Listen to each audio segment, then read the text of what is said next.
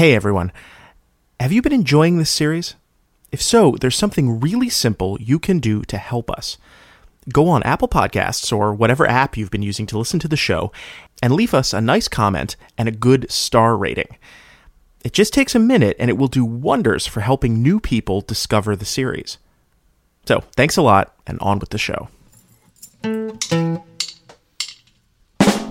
Hello, and welcome to the Newbery Report, where grown up people read little kid books and argue about them. On today's episode, A Year Down Yonder by Richard Peck.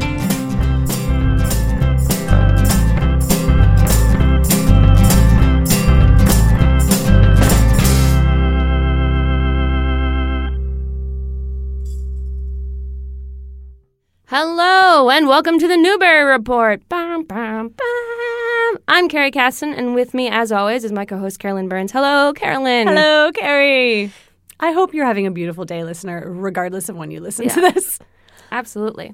Carolyn, would you like to favor us with a reading of the back of the book? I would. I'll read along in my head with mine, and we can compare. Mary Alice's childhood summers in Grandma Dowdel's sleepy Illinois town were packed with enough surprises and drama to fill the double bill of any picture show. But now she is 15 and faces a whole long year with Grandma, a woman well known for shaking up her neighbors and everyone else. All Mary Alice can know for certain is this when trying to predict how life with Grandma might turn out, better not. Mine definitely looks like it came out post Thomas the Tank Engine, though. oh my gosh. The front of your book does look a lot like Thomas. like it's just missing a smile. He kind of has a smile if you look at that. Oh, yeah. He just doesn't have eyes. He's a blind Thomas. Oh, that's so sad. Sad like this book. What did you think? Well, you know, I liked it. oh, really? I did. It's not it's not my favorite book I've ever read Mm-hmm. in my life. yeah. That's Harry Potter. But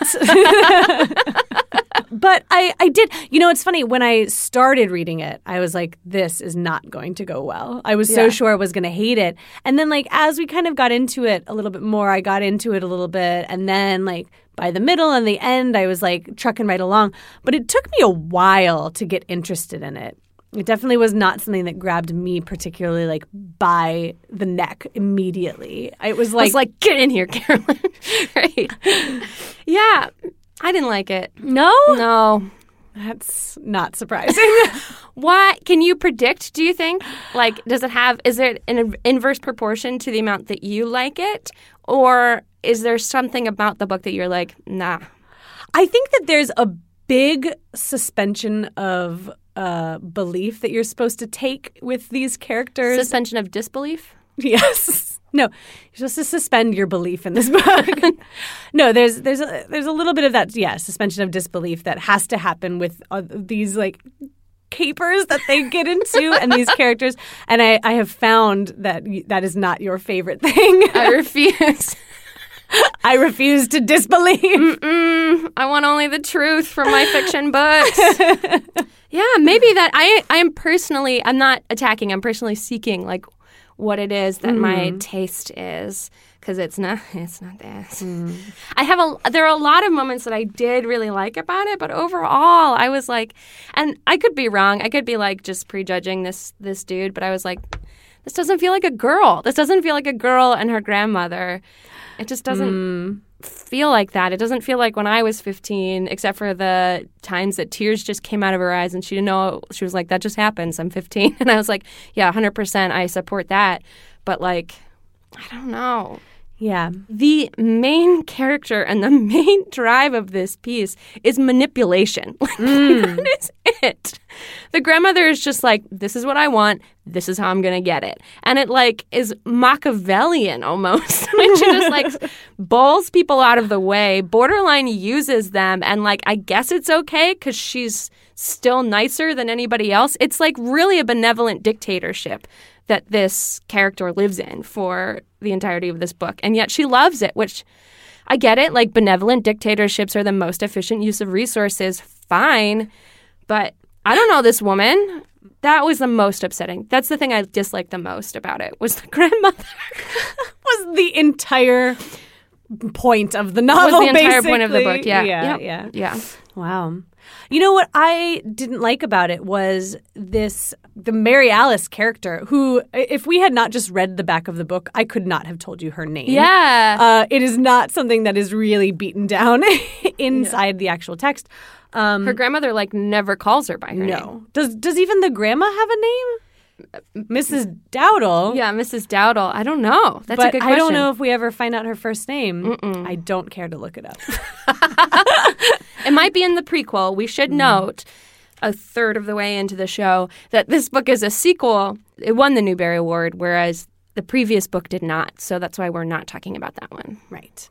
So this character of Mary Alice, she has practically no personality of her own. she is really just a vessel for telling the grandma story, which is one of my big problems with many novels. It's it's like classic like Great Gatsby. Oh, like, I was just about to say, but isn't it great? isn't it great? Don't you love Nick Carraway and his inability to make his own choices? Isn't it like representative of like how we couldn't figure out what to do with ourselves in a time that was like totally decadent and lavish?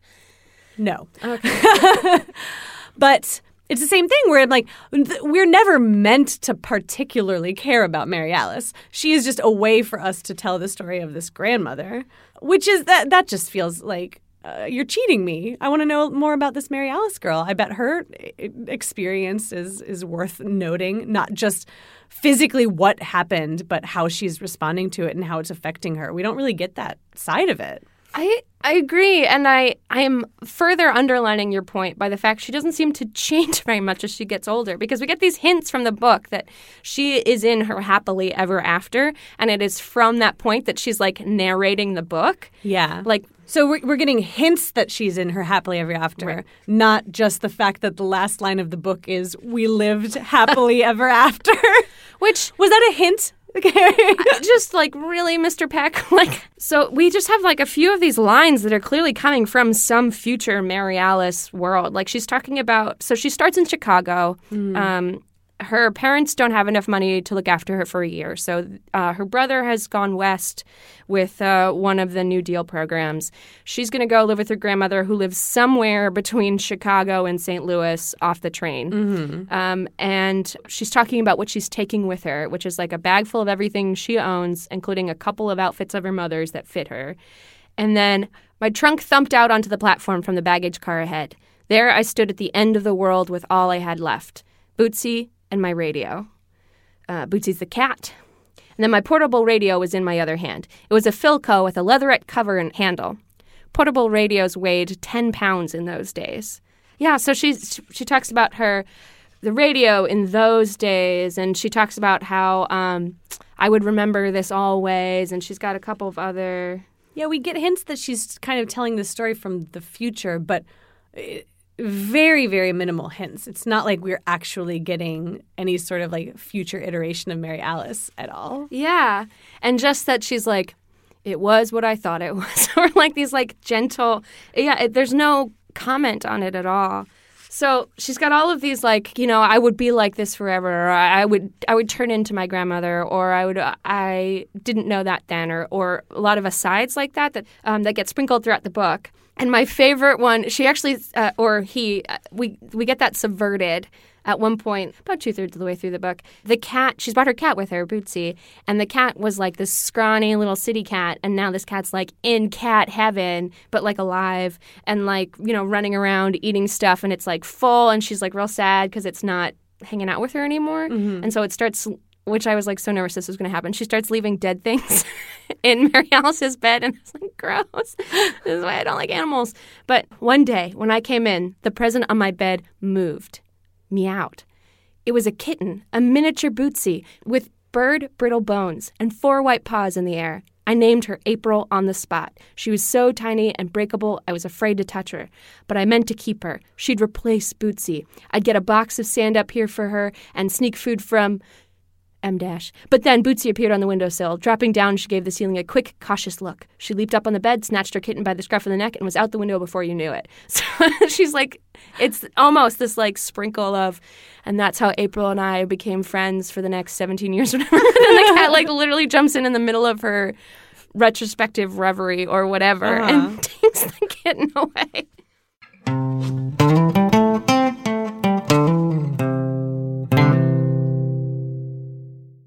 I mentioned, uh, for me, I did not particularly think of Mary Alice as any sort of real person or character until two thirds of the way through the book. Two thirds of the way through. This is on page 86 in my copy. There's this Valentine prank Yeah. where she gets this. Are we going to this chapter now? Because we can go to this chapter. I'm about to. I mean, I've got a lot to talk about, but we can skip right ahead to here. There's another girl in her class, Ina Ray, who receives all of these Valentines and when, when no one else got any except for the one sort of obligatory one from the teacher. And there's this whole scene where the other more popular girl is getting upset and, and how it's affecting her. And then we find out that it's Mary Alice that has made these Valentines and pranked this girl. And then we immediately move on to other things. I think she knew. I, I too was like, whoa. But I think Ina, I think Ina knew. Ina was in on it. Yeah. Yes. Oh. It's oh, ju- yes. Just the fact Yes. that I'm like, oh, now we're supposed to like, what am I supposed to think about Mary Alice now? It, that she's a person that's pranking now. We've never literally seen her do anything except for respond to the way that the grandma is doing things around her, and now suddenly she's pranking her. And then in the next breath, we find out that secretly she's the one that's been writing all these newsy notes, which is like this little I don't. They're literally what they sound like. They're they're notes about town. It's just like a gossip column that she writes for like the local newspaper. like the first one shows up. It's so my biggest problem with these guys is that they're in the same chapter. So it's mm. like this random little like reach out she does to like try this other thing, I guess, because it's called Hearts and Flower is the title of that chapter. And it starts with one and I was like, what is this? It starts with a newsy note. Yeah, Yeah. It starts with a newsy note. And I'm like, why is this at the top? But yeah, these newsy notes are sprinkled throughout. And it's like, I guess in some way, what? this is my, sorry, this is my note. Literally written in the margins of your co- of your copy. Okay. what? I like the parallels between the newsy note and the fake Valentines for uh-huh. Ray. But it feels like this comes out of nowhere and isn't really pertinent. Also, what is this local newspaper, which is probably more like a newsletter, yeah. That is letting a 15 year old child submit her Well, they were anonymous, notes? I guess. Well, she, no, she made a comment that she's like, I, I used to have to walk through town to deliver my newsy notes. Well, she said she says later, I knew Maxine Patch, the the postmistress. When I was sending my newsy notes to the county seat newspaper, I had to deal with her. I'd given up writing newsy notes before people found out who was writing them. I was learning from grandma how to keep my business private. Mm. So they're anonymous hot tips for the county seat newspaper hmm. that really gets all over. It's so it, I do like just thinking about this book because I was like, why in 2000 are we getting a book that is a woman who would be 80 if she were alive at the time the book is written, reflecting back on her 16 year old, her 15 to 16, summer of 15 to 16. Mm-hmm. I was like, what are we? And it didn't feel particularly revealing about the Depression nor about um, the New Deal, or but it didn't feel particularly revealing. But it was interesting how quickly and specifically information moved. Mm. And 2000 is sort of like around about the beginning of the internet, sort of kicking off mm-hmm. across the country. And so it was like, oh, that's kind. I, I'm interested in this, like the way that we sort of gossip and talk, and the evolution of that, and how the internet's just made up of people. I mean, it's made up of mm. computers connected. da- Yeah, yeah, yeah. Aw. But like, it's just people on the internet, except for bots. But it's just like people communicating on the internet in the way that they used to communicate in person. And so we can't say that the internet, in and of itself, did anything that we people weren't doing or trying to do before. Mm-hmm. So I was like, okay, uh, okay, I get that. it just felt it, it felt like it was almost thrown in there as a, an afterthought and potentially just to pay off the ending which is her being like and now i'm an adult and now i'm a news reporter because remember that thing i did once cool and now i'm married to that guy that i met once remember him cool Yeah. uh, which we can get to the epilogue later but well, that's it. That's the epilogue. that's the epilogue uh, But like, I agree. It also felt like the newsy notes were only there to get people interested enough to get Valentine's out on the table so that she could then play this trick done on Carlene, which, like, whoa, everything she does is to spite Carlene, which I don't know what you want to talk about, but let's talk about the woman on woman hate going on in this book. Yeah. Jeez. There's a lot. There's so much, and so much of it is physical, and so much of it feels not illogical, but like sort of sporadic and based on nothing. I could have read an entire book just based on the Mildred Burdick character. And I feel like it would have been a better book. Who do you think impregnated her? Um, oh, oh, I mean, probably a family member, right? I mean, Right? like that's the that's the implication, I believe. Um, with a what? She was bigger, so she was probably like a sixteen or seventeen year old girl. Yeah. She seemed like she was a, a little bit uh, older, even though she was Yeah. a couple grades behind. But this poor girl. Uh, who has just everything going against her and is a s- snotty little beast of a, a of a bully and and is you know a, a, real terror to be around, but then to take away her horse and her shoes and send her on her way, knowing that you are effectively making it impossible for her to ever come back to even attempt to get an education, is so mean spirited just for her being. Uh, what like a bully to the kids? I mean, I don't know. I know. I don't want to be bleeding heart about it and be like, but outreach. Why didn't anyone come and like take poor like Mildred under their wing? But I'm like, instead, you took away her education, you sent her back, and now she got pregnant by an unknown man, and then just abandoned her child at the Christmas pageant. It, there's so much. There's so much there that I was like, I want to see that story. That's so much more interesting. It's so upsetting, and the sort of blitheness which with uh, Mary Alice just like moves through life, sort of ignoring this really dark underbelly to the life that she's leading. I was thinking, I think the idea is that she was pregnant before. I think a Grandma Dowdel apologist would say that she could tell that she was pregnant, and like now this was an excuse for her to not go to school and return the horse to the horse's rightful owner. But it was just like, um, but here's some. Let's let's read some women hate, shall we? Mm, sure. Um, this is about Mildred. Mildred rode a horse to school, and I have to say, Mildred's horse was better looking than she was. Ooh, Well, We the one it. thing I wrote in my margins was when the horse went away, I just wrote, damn, grandma, with like Yeah. eight A's. that was intense. That was the, the first real reaction I had to the book because that's the first real time grandma like does anything that that sort of like makes you stop and, and, and look at her. And I had no idea what was yet to come. They take in an artist, a painter, near the end of the book, who's also been hired by all the New Deal WPA work um, to paint a mural at, at the post office where Maxine Patch works. Uh, and so Grandma makes a joke about, "Don't you want to get married and settle down here?" And he's like, Ugh, and he like walks out the door. And then uh, Mary Alice says, Grandma, were you pulling his leg? And she said, I was giving him fair warning. Maxine Patch found him on the first day. She'll be up the coffee pot this minute, laying in wait. She's 36 and man hungry. There hasn't been an unmarried man around here since the last chain gang went through. Which is like, okay, maybe that's just like a reality. But then we go on with Mary Alice saying, I didn't know what to make of that. Maxine Patch had a figure you noticed, but not the face to go with it. And she was 36, so I probably thought that she was way too old to be thinking about romance. okay. Later, so there's a snake in the attic. The snake oh, the snake in the attic. falls on Maxine while she's posing nude, not naked, because he studied in Paris. right, nude. Um, and then the snake fell on her and like wrapped itself around her, and she like goes running out of the house. And uh, Maxine was screaming for her life, and the snake was all over her. It was looped around her shoulders where it seemed to have dropped on her. It clung to one of her sizable hips. Okay, all right. and there was still snake to spare. Okay, we get it. It's a big snake. She's a big woman. Gosh. Oh my goodness. And then when um, Mary Alice like decides she's into Royce, she's like, "Oh, I'm gonna invite him over so he can teach me math because I'm a girl. I'm like bad at math, but like good at English." Yawn.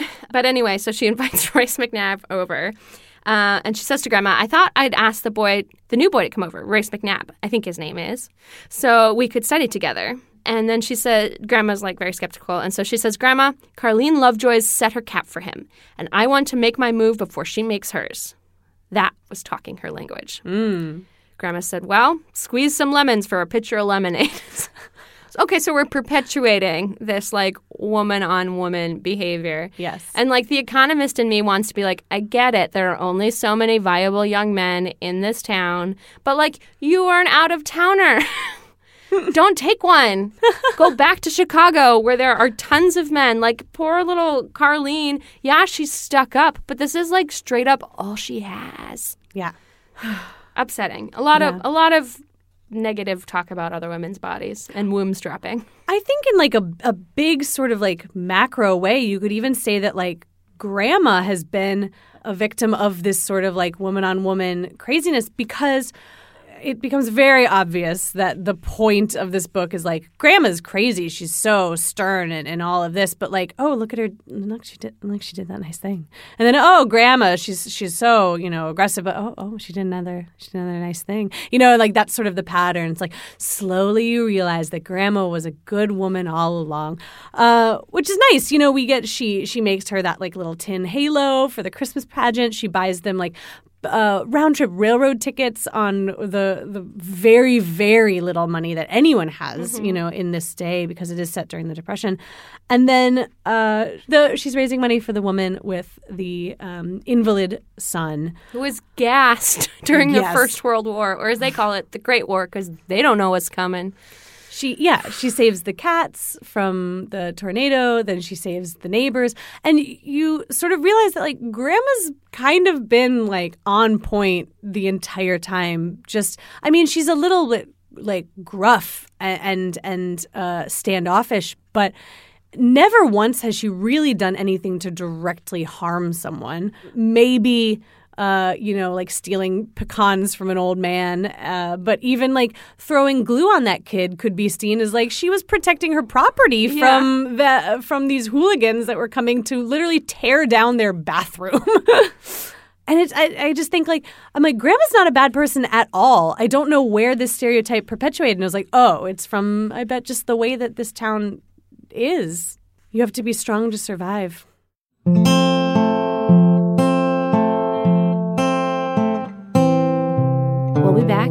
Just a moment. If you're enjoying this show, you might also like some of the other podcasts on Race Car Radio. For instance, you might try Mind Your Own Business with Mike and Matt. Do you own or run your own company?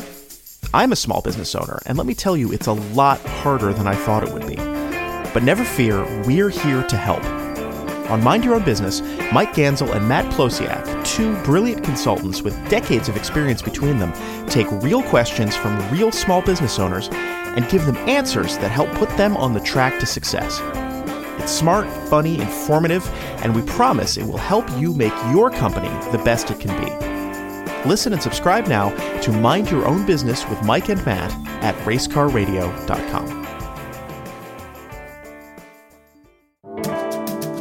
Racecar Radio is proud to support the work of Aya Worldwide, a tenacious and dedicated organization working to address the root causes of poverty in West Africa.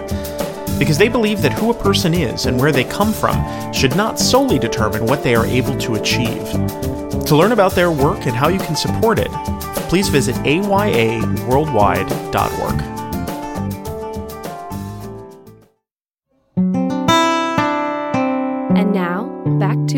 down yonder. I love how the chapter is called Gone with the Wind, that the tornado is in. And then she straight up, instead of going where she's supposed to, runs home, which is exactly what Dorothy does in Wizard of Oz.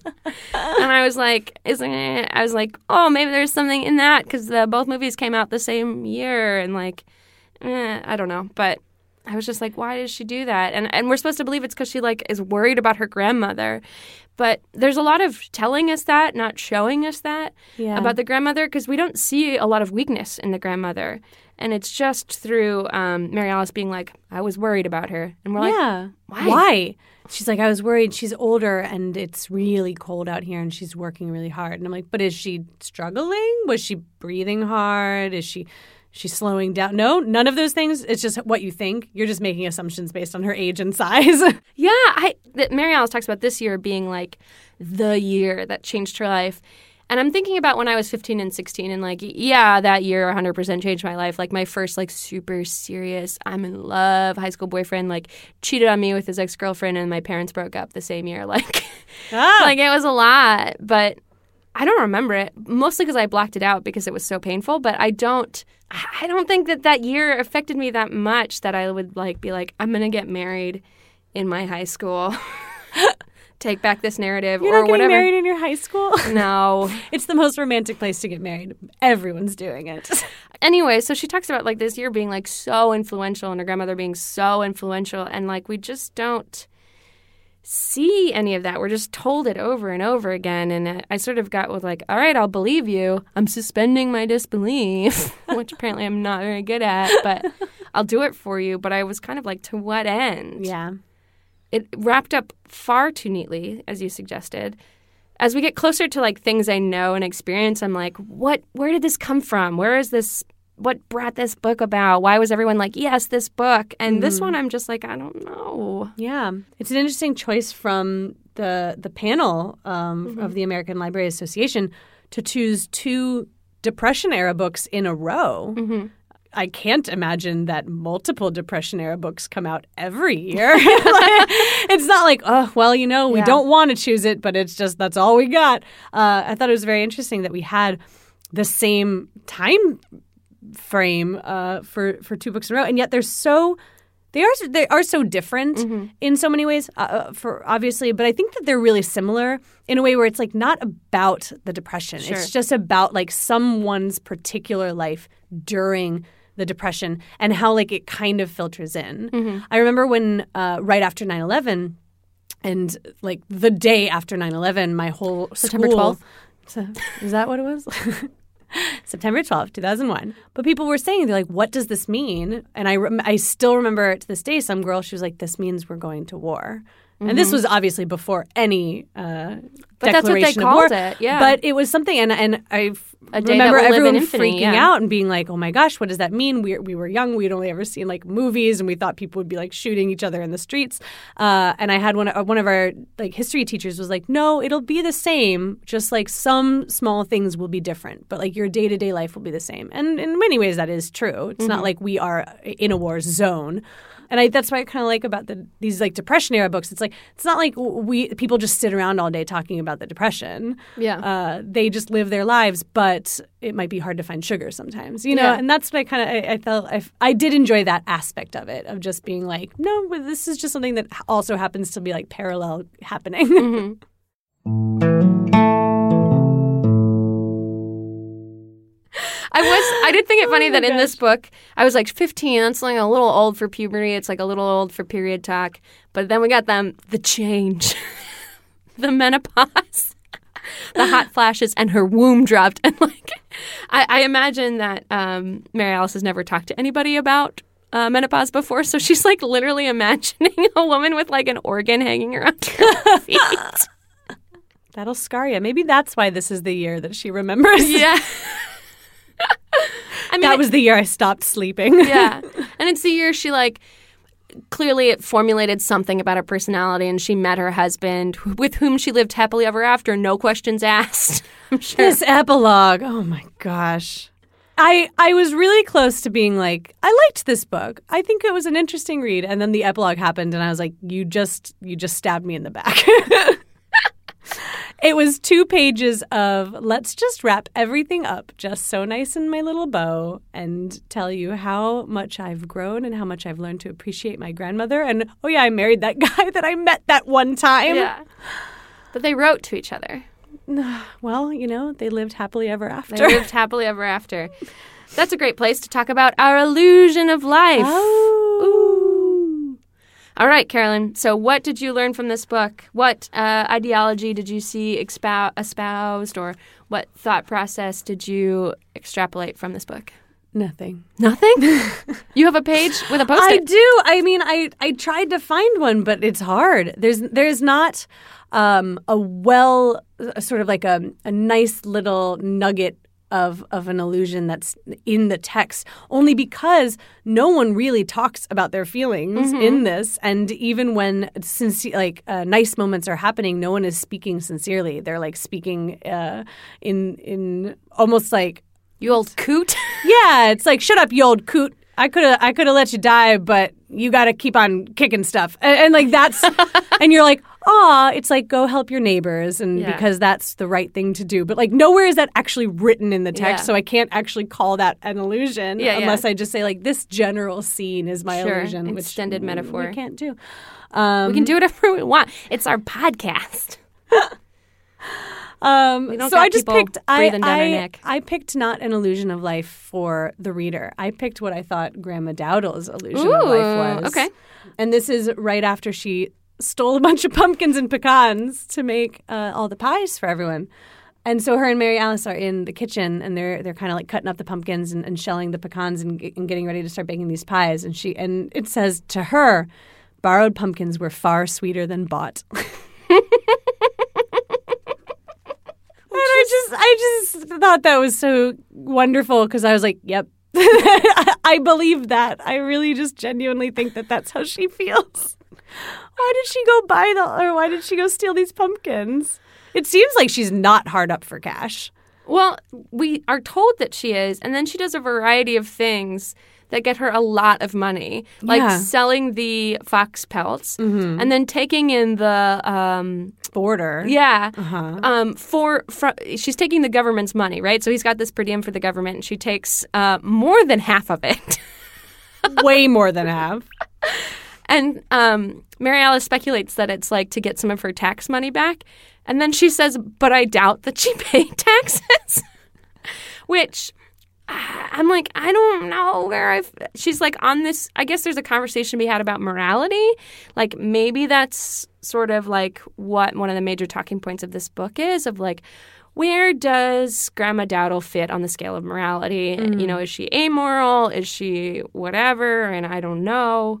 But it's just not, it, all these things feel like I'm endowing the book with like maybe this is something I'm drawing from it, but I'm just not compelled enough by its argument to get on board, I guess. Yeah.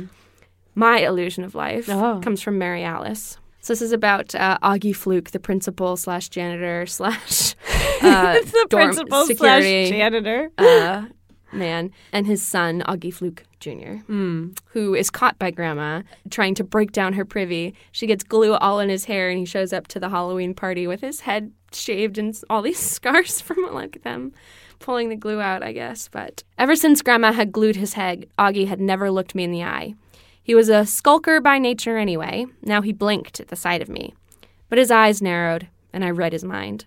He was going to show me a thing or two about marksmanship. He knew my grandma was a dead shot, but she was a mere woman. Did I read all this in Augie's squint? If you're going to read minds, start with a simple one. and I was like, touche, Mary Alice. Touche. That's the way to go. I love it.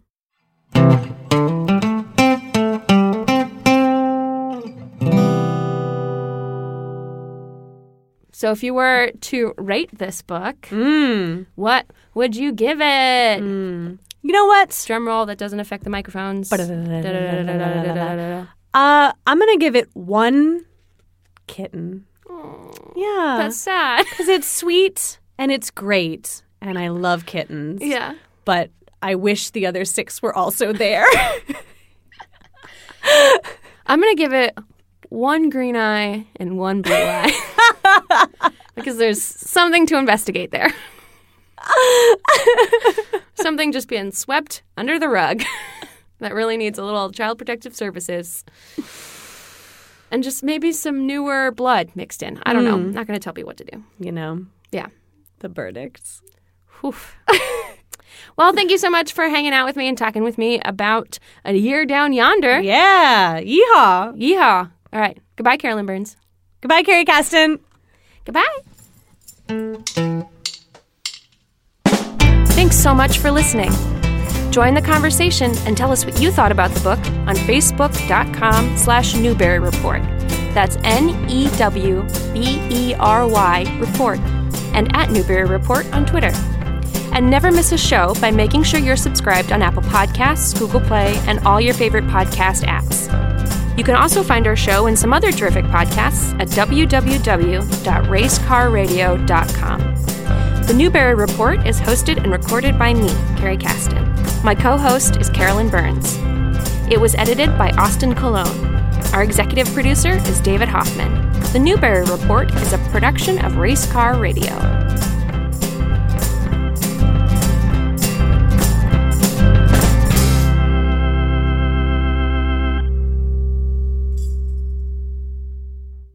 Racecar Radio is a division of Citizen Racecar. We tell stories.